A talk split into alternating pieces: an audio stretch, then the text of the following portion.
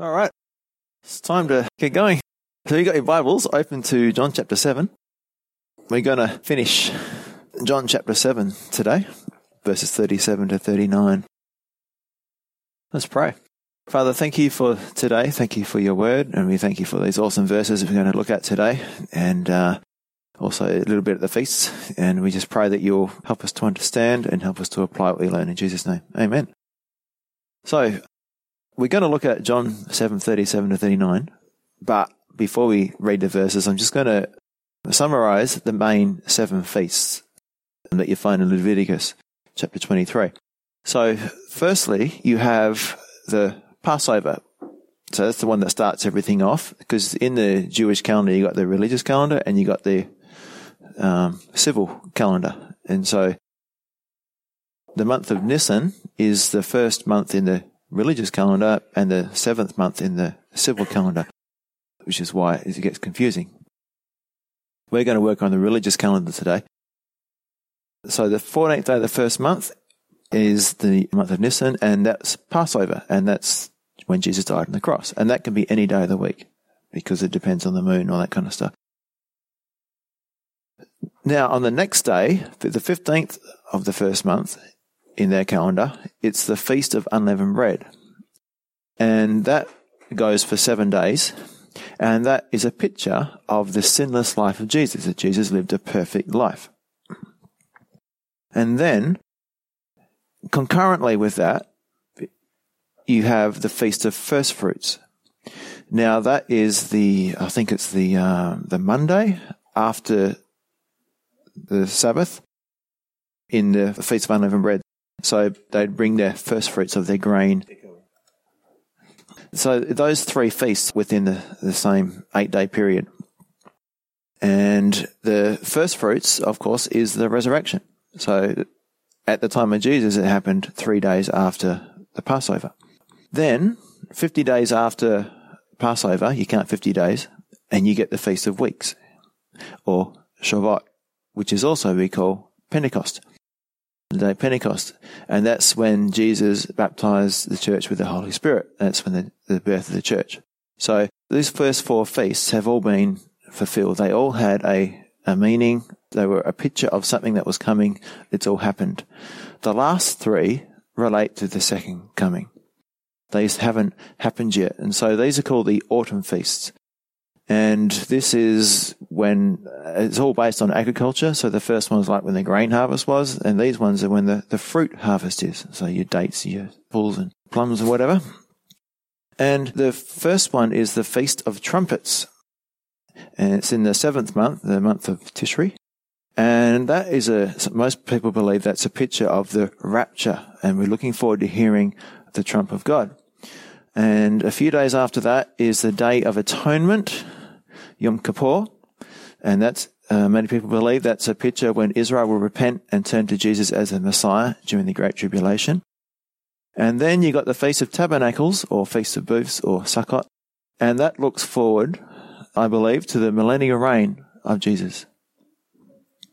So the menorah is a good way of remembering the feasts because you got the three on one side, the central branch, and then the three on the other side. So you got three feasts, one and three. If you got your Bibles open to John chapter 7, I'm going to just read those three verses.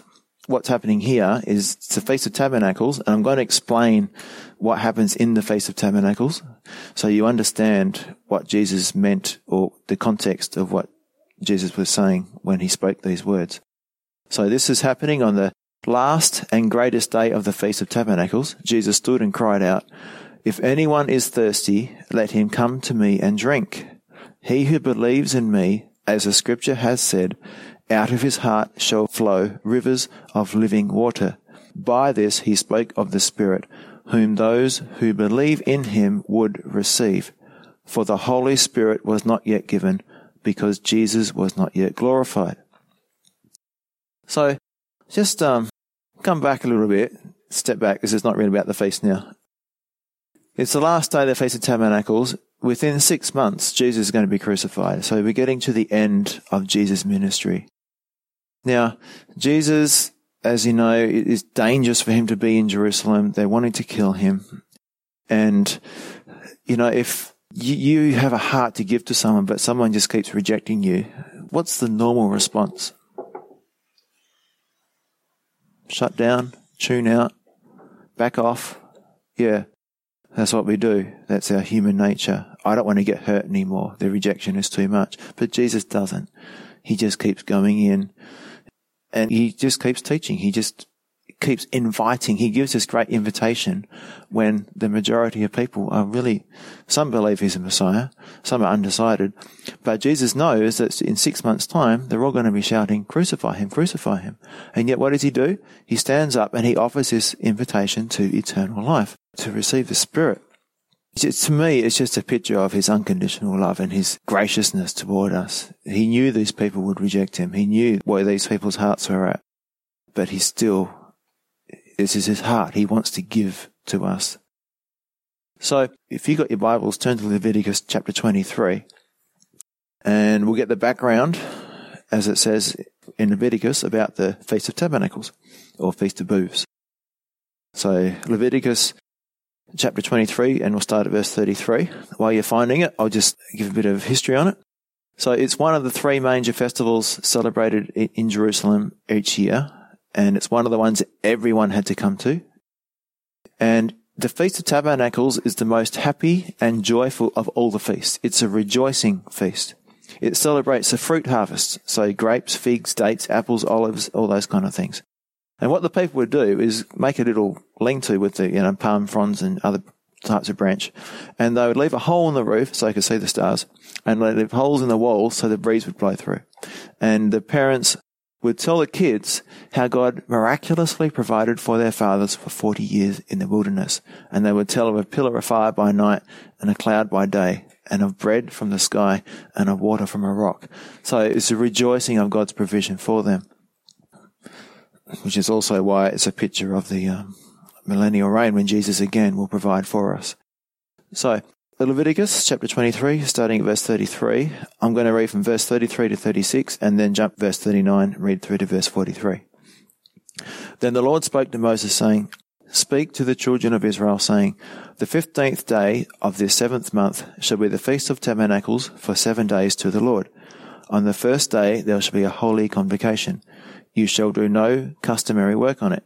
For seven days you shall offer an offering made by fire to the Lord. On the eighth day you shall have a holy convocation, and you shall offer an offering made by fire to the Lord. It is a sacred assembly, and you shall do no customary work on it. So, in other words, have a break. Verse 39. Also, on the fifteenth day of the seventh month, when you had gathered in the fruit of the land, it's a fruit harvest, you shall keep the feast of the Lord for seven days. On the first day there shall be a Sabbath rest, and on the eighth day a Sabbath rest.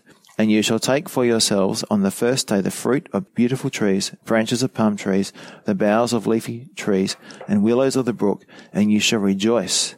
I like that. You shall rejoice before the Lord your God for seven days. You shall keep it as a feast to the Lord for seven days in the year. It shall be a statute forever in your generations. You shall celebrate in the seventh month. So again, rejoice, celebrate. Verse 42, You shall dwell in booths for seven days. All who are native Israelites shall dwell in booths, that your generations may know that I made the children of Israel dwell in booths when I brought them out of the land of Egypt. I am the Lord your God. So that's the, the history or instructions that God gave them. Now, as you know, other traditions appear in like Passover. You know, you got the, the three layers of bread and the middle one's broken and hidden and, and stuff like that. Well, there's other traditions that have come about with the Feast of Tabernacles, and one of them is really important for us to understand what Jesus said. But I go through the three main things, and I watched a, a video on this just recently, I'm not sure what year it was, when they actually had this water libation where they where they tipped the water out and they had it reenacted with the trumpets and the shofars and all that kind of stuff. And it was just all the Jews dancing and the carrying on and the celebrations. It was really loud and noisy. I had to turn the volume down. The trumpets were like, wow. So it's just a really, really joyful celebration. So what would happen is there's three main rites that would happen during each day of the feast. So just before dawn each day, they proceeded to the east gate out of the temple area. As the sun appeared, they turned away from it and faced to the west toward the temple. Then they announced, Our fathers, when they were in this place, turned their faces toward the east, and they worshipped the sun toward the east. But as for us, our eyes are turned toward the Lord. Okay, that's the first one. The second rite was performed at night. Four huge menorahs were set up to illuminate the entire temple area, the courtyards there. In actuality, they were so large that each of the stems formed a torch. So, you know, a big fiery torch. And the wicks were made from worn out linen garments of the priests. So that's how big these things were. They just wrap, you know, they wrap the clothes really tight or cloth really tight, make a wick when you soak it in oil. And, uh, as smaller torches were carried to light the procession, or to give light to the procession, the people danced and played harps, lyres, cymbals, and lutes. The Levites chanted the psalms of ascent. That's Psalm 120 to 134. One psalm on each of the 15 steps, leading from the court of the Israelites to the court of the women. So imagine what it would have been like. Singing, um, the, the, this is at night, remember? The candlelight lighting up the walls of the temple. It would have been pretty amazing. And the third daily ceremony was the rite of the water libation. So on the first morning of Sukkot, that's uh, tabernacles, a procession of priests went down to the pool of Siloam to bring up to the temple a golden container uh, filled with water. And then each day they would pour water out. Now, I'm not sure if they went down to get the water each day or it was just once at the start of the week. I get contradicting uh, accounts there. So the shofar, the ram's horn was blown and the pilgrims who had come to Jerusalem for the feast waved their um, lulavs, they call it, um, L-U-L-A-V-S, is they, they make it out of those branches that they mentioned in Leviticus. And the priests carry the water around the altar. And they would recite the Hallel Psalms 113 to 118. Then the priest on duty poured out the contents of two silver bowls. One held water and the other held wine. It's interesting, isn't it? Water and wine, the blood and the water. So this was an act of prayer and an expression of dependence upon God to pour out his blessing of rain upon the earth. So that's, you know, as a agricultural thing, asking God to provide rain for the crops and everything. On the last or great day of the feast, and this, this feast was called Hoshana Rabbah, or the Great Hoshiana. It's almost like Hosanna, but Hoshiana. And it's translated as save now. It's interesting, isn't it? Save now. So on the save now day of the feast, the last day of the feast, they would circle the altar seven times and pour out the water with great pomp and ceremony. So this is when Jesus stood up when on the save now day of the feast and cried out those verses. On that last and greatest day of the feast, Jesus stood and cried out, If anyone is thirsty, let him come to me and drink. He who believes in me, as the scripture has said, out of his heart shall flow rivers of living water. By this he spoke of the Spirit, whom those who believe in him would receive, for the Holy Spirit was not yet given, because Jesus was not yet glorified. And the high priest would also read Isaiah 44 verse 3 that says, I will pour water on him who is thirsty and floods on the dry ground. I will pour out my spirit on your descendants and my blessing on your offspring. It's pretty cool, eh? Something the priest would read. So the picture is unmistakably clear. If you look at the what the meanings of the name of the pool and all that kind of stuff, Siloam, the name of the pool from where the priest drew the water, means sent one. So that's what it means, Siloam, sent one. So just as the Messiah would be the sent one who would pour out his spirit upon a thirsty people, he is the source of the water. He is the source of the spirit. And it's this moment that Jesus stood up and broke the silence and said, if any man thirst, let him come to me. Oh, this is from Jews for Jesus. It's no coincidence that Jesus chose this occasion of Hoshana Rabbah, the last and greatest day of Sukkot, to make the declaration that if a man is thirsty, let him come to me and drink. Jesus proclaimed himself to be the great provider, the Redeemer of Israel who led the people through the wilderness. He is the great light shining in the darkness, and his body is the great temple which was raised up after being destroyed as the final sin offering. He provided the final and greatest atonement for his people Israel and for all nations. So basically, Jesus is saying, I'm come, here I am, I'm the Messiah. He's in their midst, and he's inviting them to come to him, to drink from him. So, talking about the Spirit, this is what we call the filling of the Spirit, the overflow of the Spirit, the coming upon of the Spirit. And the same is true today. If you're a believer, you have the Holy Spirit in you, but has the Holy Spirit come upon you? Are you filled with the Spirit? Is He overflowing from you? Are you walking in the Spirit, controlled by the Spirit, empowered by the Spirit, emboldened by the Spirit? Because that's what it's talking about. It's Christ living His divine life through us. And I thought about this, and it's two things. We can either live a life which is overflowing with God's Spirit, with His love, and with His joy and everything, the fruit of the Spirit, and that refreshes others, or we are dry and we suck the life and moisture from those around us and become a burden to those around us because we're dry. So, just a, a, bit of basics here. When we are saved, we receive the Spirit within us as a guarantee or seal of our salvation, and that's Ephesians 4:30. It says, "And do not grieve the Holy Spirit of God, in whom you are sealed for the day of redemption." So that's the Holy Spirit in us.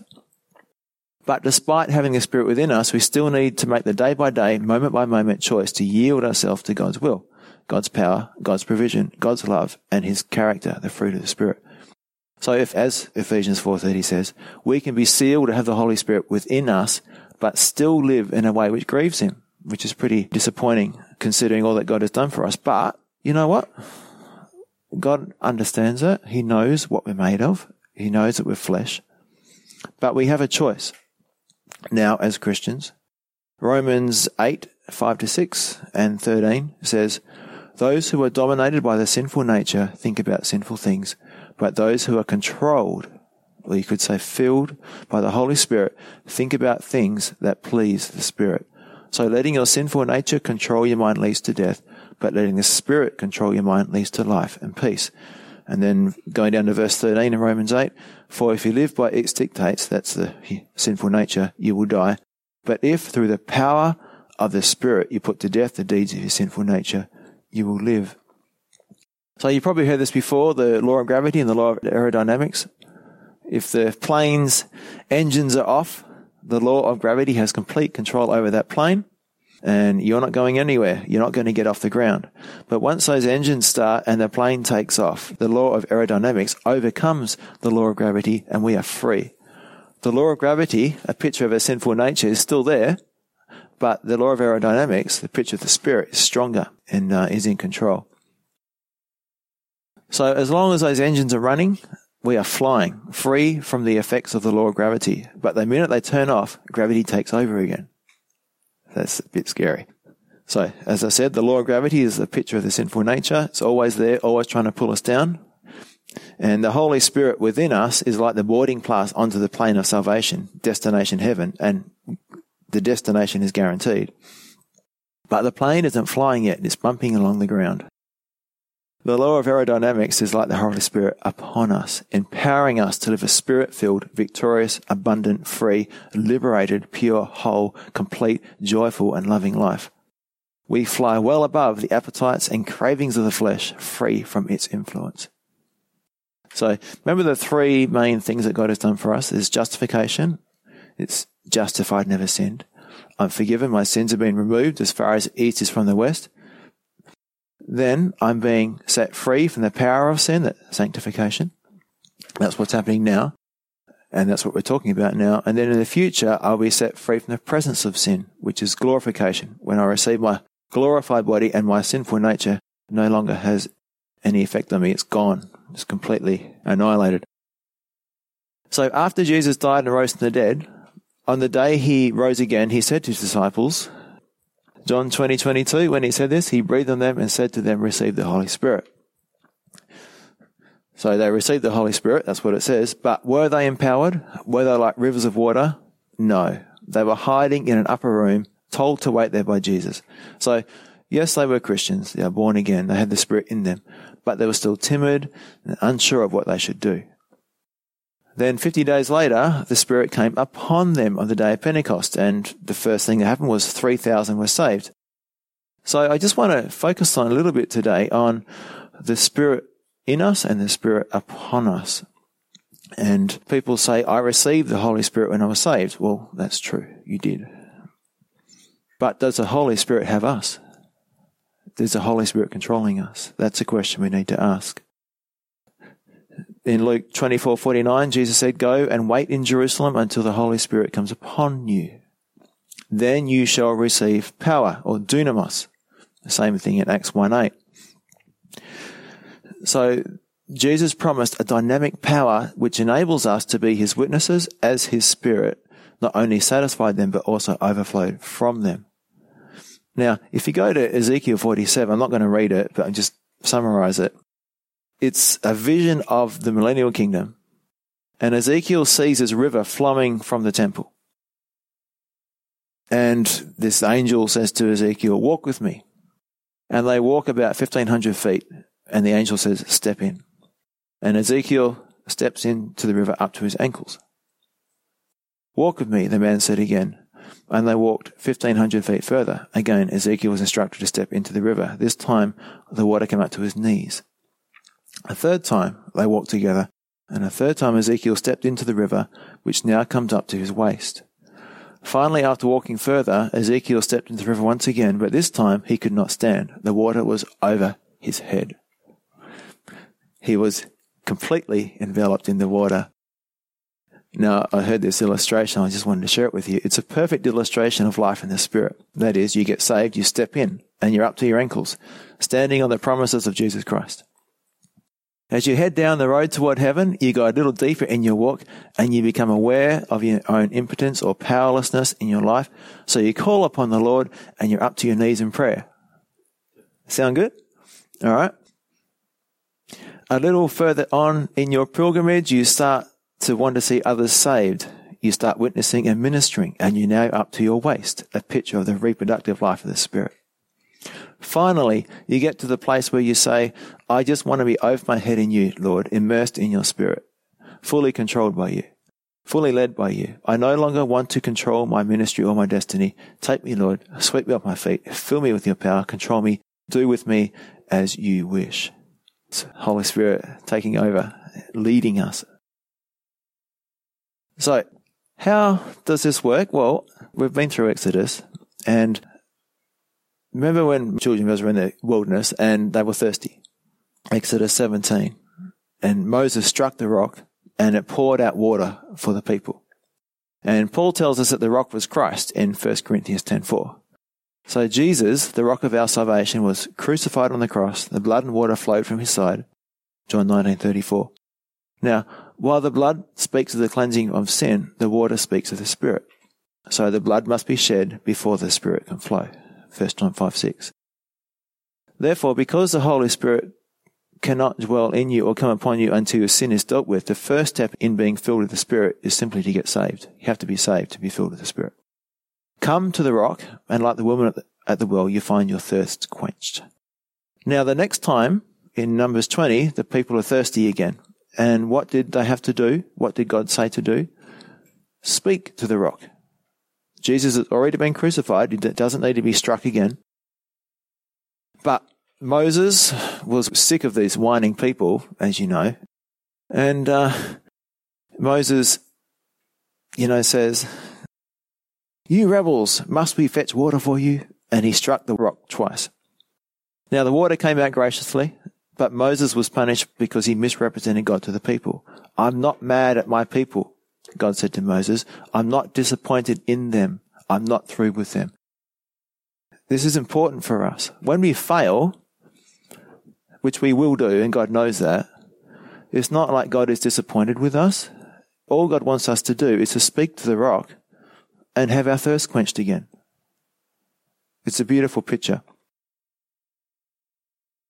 Because Jesus was crucified for us. He was smitten or struck when he died for our sins. When we are thirsty, when we're fallen, when we realize that we're weak and we need empowering, we don't need to work something up emotionally or expend physical energy. We don't need to lash out in frustration as Moses did. All you need to do is speak to the rock. Say, Lord, I'm thirsty. My life is not flowing. Nothing's happening. Have mercy.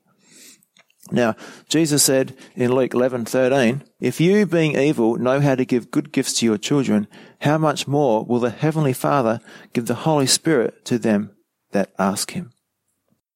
So, you know, some people think that you need to sing a certain type of song or have the correct atmosphere or work up emotions to receive the filling of the Spirit. But the Bible says here that we just need to speak to the rock. We just need to ask to be filled, to be controlled, to be empowered. And that's as easy as it is. So how do you get filled with the Holy Spirit? Well, how do you experience it coming upon the Holy Spirit? And it's not by incantations, gyrations, manipulation, demanding experiences, emotional services and songs, but simply by coming to the rock given to us and speaking to the rock struck, smitten for us. So come to the rock, speak to the rock, and by faith you will receive it. So I know that you've heard me talk about this before. You've been around for a while. So why am I saying it again? Well, it's part of the chapter we're studying. So I'm teaching on it. But secondly, I was just reflecting as I was going through it, and I just remember myself being a dry and empty Christian for all those teenage years. And I knew I was safe when I was eight years old. I knew God was real when I prayed to Him, but I never experienced God's power in my life until I was 17. And it wasn't because someone laid hands on me. I didn't have some special experience. I just realized that I was powerless. I couldn't help myself. And I started to see myself as God saw me, as, as a dirty, rotten sinner. I realized how sinful I was as well. So two ways I saw how God sees me. That one, that he loves me. And two, that I'm really sinful. And when you put those two things together, it makes a big difference. Wow, you love me this much when I'm actually like this you know, this is amazing. So to some extent, I became broken, humble, and contrite. And Psalm 34, 18 says, The Lord is near to those who have a broken heart and save such as have a contrite spirit. And the Amplified version of that says, The Lord is close to those who are of a broken heart and save such as are crushed with sorrow for sin and are humbly and thoroughly penitent. So I was ready to stop trying to do for myself what God had promised to do for me, to rise above my sin nature. I realized how bad I was and how sinful I was. I finally come to that place, I can't do this myself. I knew I should read the Bible, but I had no desire to. But now, I had the desire, or back then, and, and continuing on most of the time, I now have this desire to read the Word of God, and that was now stronger than any other distraction. So whereas before it was, oh, I've got better things to do, now is something I really want to do. In fact, it's more than anything else. It's because now I'm full of the Holy Spirit, being controlled by the Spirit, and it's what the Spirit is leading me to do. I didn't have to try to fake the fruit of the Holy Spirit by pretending to be happy at church. You know how you do that sometimes? If you're out of sorts with God and you come to church, but you put a smile on your face. Well, I did that most of my teenage life. And another change that happened in me, I became willing to risk persecution and tell others about Jesus, even in front of a university class. And now compare that to high school when I don't remember telling a single person about Jesus. It's so shameful me knowing the truth but not telling anyone about it. So the change is like night and day. Instead of me pushing the car, I was in the passenger seat and being taken for a ride with God behind the wheel. And I found that what God says in Matthew 11, 28 to 30 is so true. It says, Come to me, all you who labor and are heavy laden, and I will give you rest. Take my yoke upon you and learn from me, for I am gentle and lowly in heart, and you will find rest for your souls. For my yoke is easy and my burden is light. I'm going to read the same verses from the New Living. It says, Then Jesus said, Come to me, all of you who are weary, and carry heavy burdens. Now, for me, my Christianity during those years was a heavy burden. And I will give you rest. Take my yoke upon you. Let me teach you, because I am humble and gentle at heart, and you will find rest for your souls. For my yoke is easy to bear, and the burden I give you is light.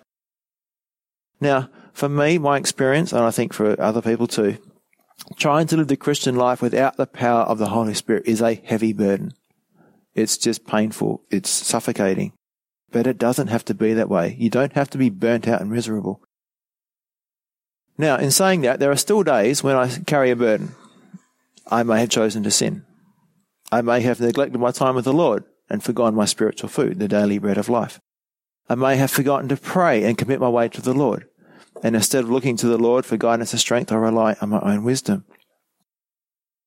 Something that's rang true for me is uh, some advice that someone gave me about what does maturity look like for a Christian? Well, it's not about how much you know. It's not about the language you use when you talk. It's not about the type of Bible you read, anything like that. The maturity of a person can be measured by how often or what percent of the time they are filled with the Spirit, walking under the control of the Spirit, walking in obedience to the Spirit, under the power of the Spirit. So as we mature in our Christian walk, we spend less time trying to do things on our own strength and human wisdom and instead look to Jesus and allow the Spirit to guide us and empower us. So, if you're a Christian and the Bible is boring to you or not as interesting as it used to be, then what do you do? Speak to the rock. Ask God to fill you with His living water so you overflow. If you can't seem to find the courage to speak to that person about Jesus, speak to the rock.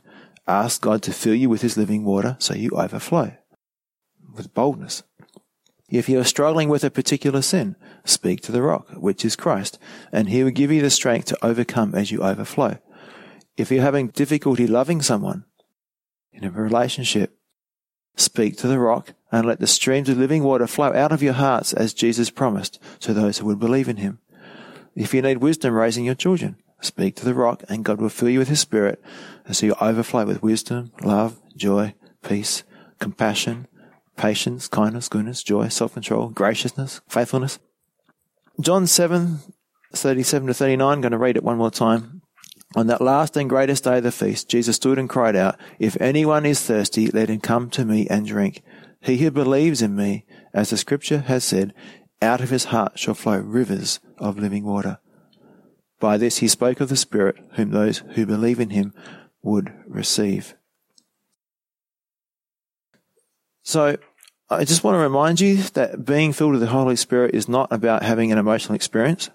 And unfortunately, in many churches, that's what it's reduced to. It's just some experience that people have. But here's the key. If there's no change in their life, then it's not a genuine work of the Holy Spirit.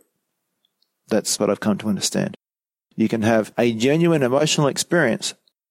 You can have a genuine emotional experience at a football game.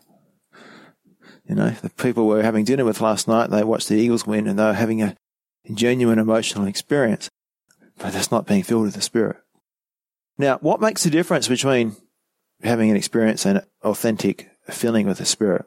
Well, it's a condition of our hearts. Isaiah 57:15 says, reading from the New Living first, the high and lofty one who lives in eternity, the Holy One, says this I live in the high and holy place with those whose spirits are contrite and humble. I restore the crushed spirit of the humble and revive the courage of those with what? Repentant hearts. Okay? And the Amplified Version says, for thus says the high and lofty one, he who inhabits eternity, whose name is holy, I dwell in the high and holy place, but with him also who is of a thoroughly penitent and humble spirit, to revive the spirit of the humble and to revive the heart of the thoroughly penitent, bruised with sorrow for sin.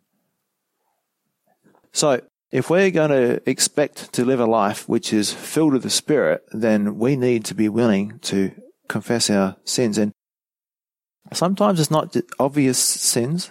Sometimes it's just a hard heart.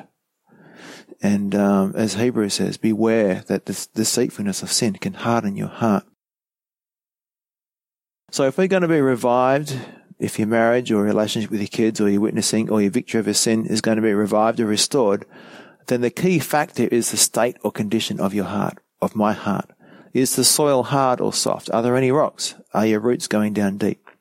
And here's the key.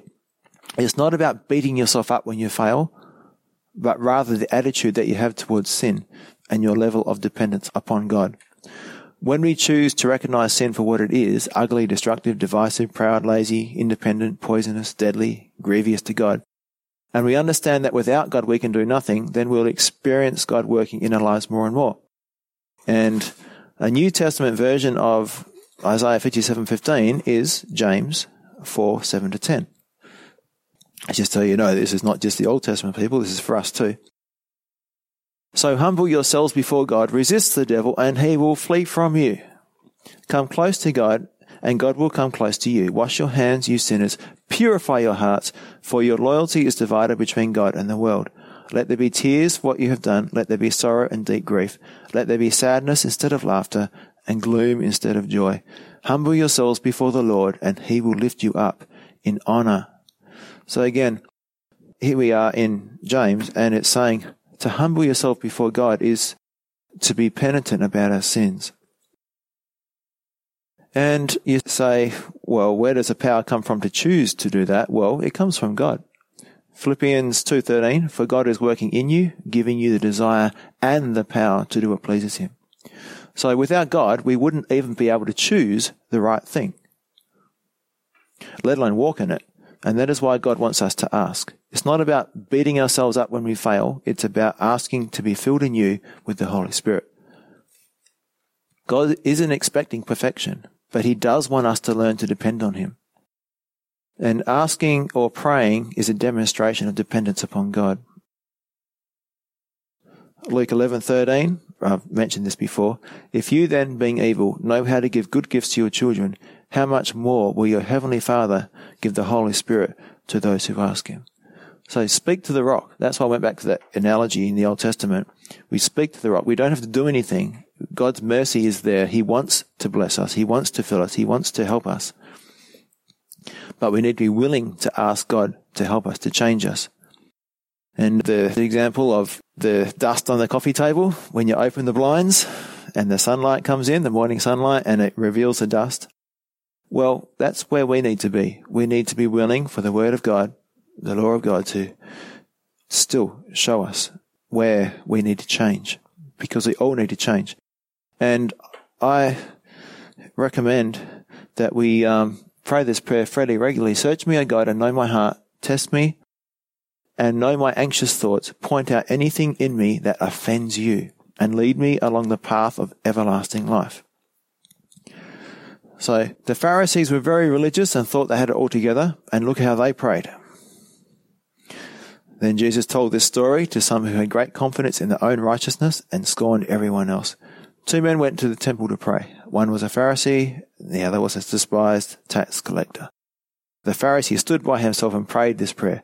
I thank you, God, that I am not like other people, cheaters, sinners, adulterers. I'm certainly not like that tax collector. I fast twice a week, and I give you a tenth of my income. But the tax collector stood at a distance and dared not even lift his eyes to heaven as he prayed. Instead, he beat his chest in sorrow, saying, O oh God, be merciful to me, for I am a sinner. I tell you, this sinner, not the Pharisee, returned home justified before God. For those who exalt themselves will be humbled, and those who humble themselves will be exalted.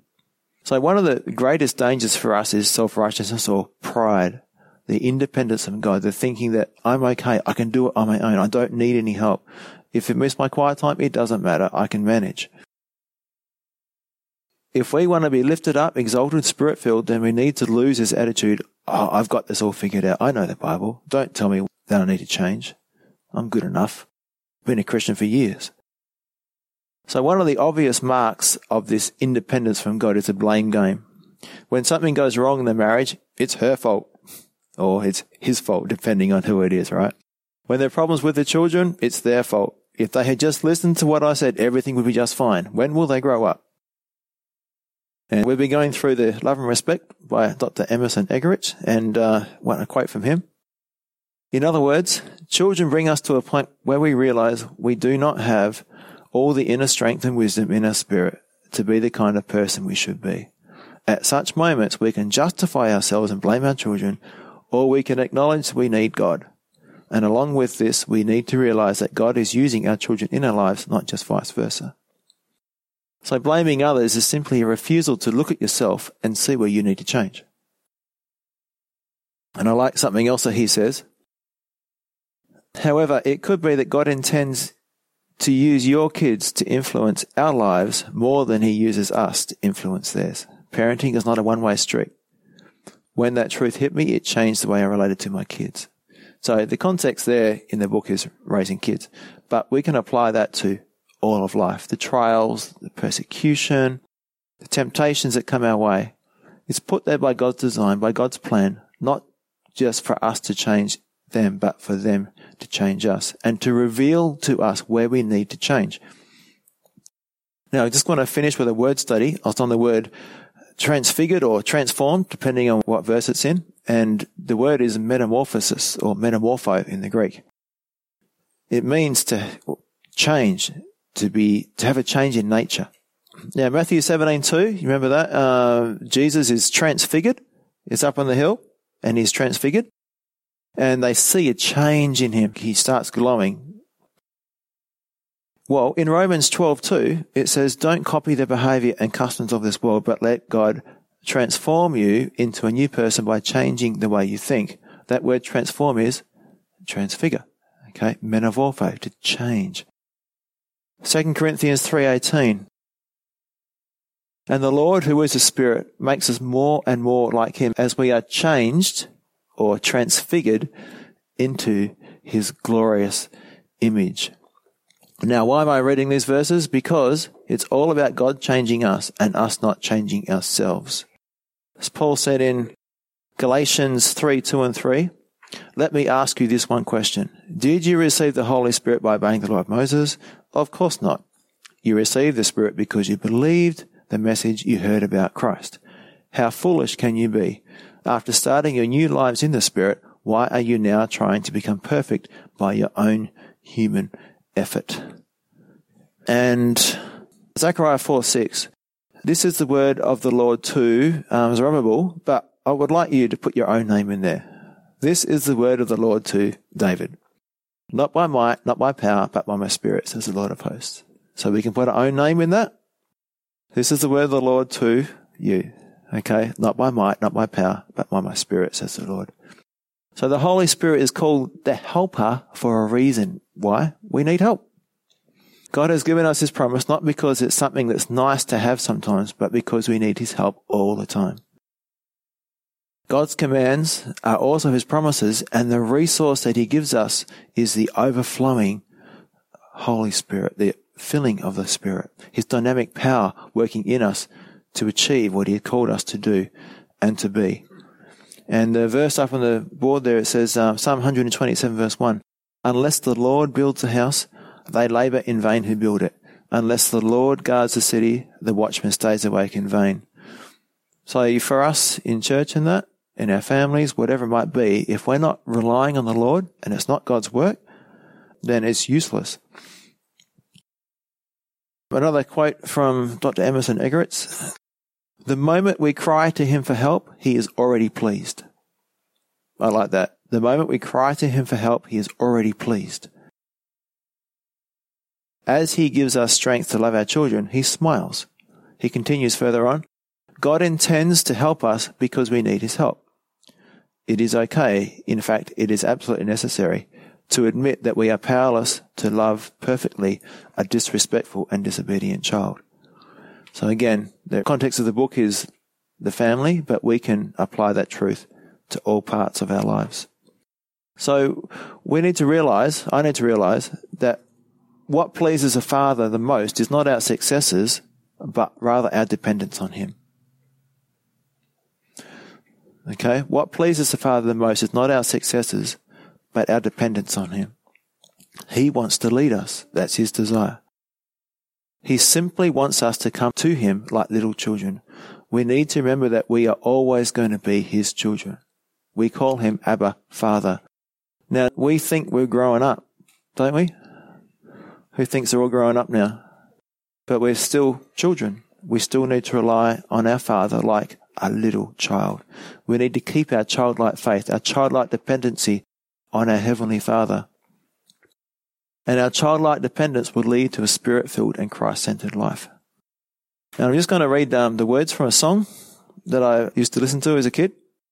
And uh, it's, it's called Get on Your Knees and Fight Like a Man, and it's written by Bob Hartman. Here it is. Out on your own with your own self reliance, you've got no one to watch your back. You find yourself caught with no strong alliance. You've been left open for attack. Over your head, the condition is graver. You've given ground you can't retrieve. The cards are stacked and they're not in your favor, but you've got an ace up your sleeve. Get on your knees and fight like a man. You'll pull down strongholds if you just believe you can. Your enemy will tuck his tail and flee. Get on your knees and fight like a man. So, Father, I just pray today, Lord, that you will help us, Lord, as we um, consider what we've learned today, that if we're going to be filled with the Spirit, controlled by the Spirit, then it involves us being willing to be changed.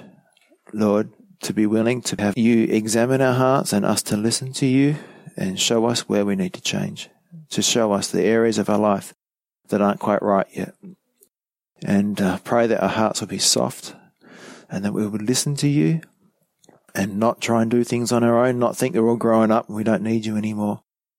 Help us to maintain that childlike dependence on you, Father, because only those with a humble and contrite heart they are the ones that you will dwell with. They are the ones who experience you dwelling with them, your love, your peace, your joy flowing through their lives. So I just, yeah, thank you, Father, for this very simple message today. But Lord, so profound. Remind us, Lord, to always trust you and remind us that we always need you.